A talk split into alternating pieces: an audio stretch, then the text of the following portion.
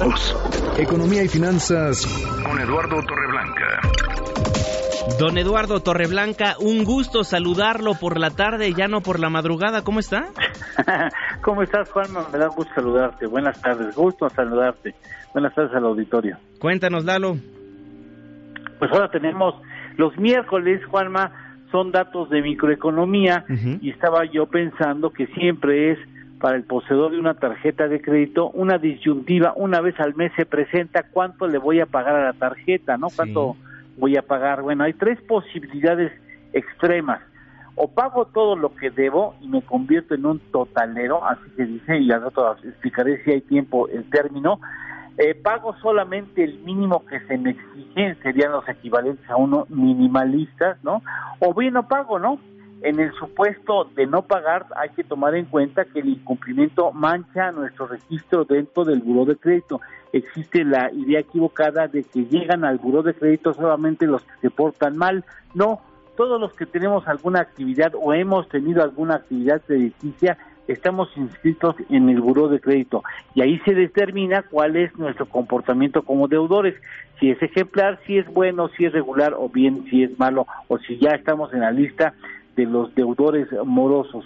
Entonces hay que evitar a todo a toda costa estar en el mínimo con un mal registro, pero puede pagarse solamente el mínimo con la idea de que tan pronto se pueda hay que pagar un poco más del mínimo, porque si tú pagas Juanma solamente el mínimo independientemente de que no hagas ninguna compra más, o sea, ninguna compra más y pagando el mínimo, puedes tardarte más de 10 años en pagar una deuda solamente pagando el mínimo y sin agregar un solo peso de compra, te puedes tardar más de 10 años en pagar una deuda con una tarjeta departamental o bancaria. Los totaleros son aquellas personas que aprovechan al máximo el ciclo del crédito de un plástico. Hay un ciclo o ventana de 30 días para comprar y luego 20 días naturales para pagar. Es decir, estamos hablando que después de la fecha de corte hay 50 días disponibles para pagar una compra y hay personas que lo aprovechan y, pagan el total de los consumos que han hecho. A ellos se le dicen eh, totaleros de cada 100 sujetos a crédito con tarjetas bancarias o departamentales, aproximadamente 20 o 25 son totaleros. El, el, el pago mínimo equivale al 1.5% del total de la deuda y por supuesto que no se aconseja. Esta cifra incluso ha ido creciendo para garantizar que las familias no se sobreendeuden o acaben siendo esclavas del pago de tarjetas de crédito eh, eh, en tanto en departamentales, en tiendas departamentales, como en el caso de las bancarias. Y yo creo que este es un buen tip para aquellas personas que en un miércoles de microeconomía puedan orientar mejor sus hábitos en cuanto a pago de tarjetas de crédito refiere. ¿Y usted es totalero, don Lalo?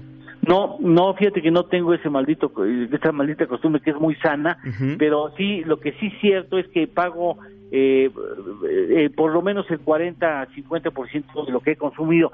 Yo no cargo tarjetas de crédito, solamente las saco cuando sé que las voy a necesitar.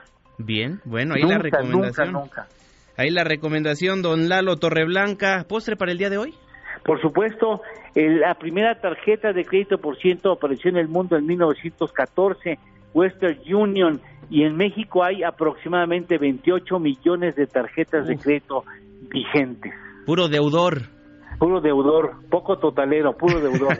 Mi eh. querido Eduardo Torreblanca, muchísimas gracias, siempre un placer. Gusto saludarte igualmente, gracias, hasta mañana. Hasta mañana. Mesa para todos.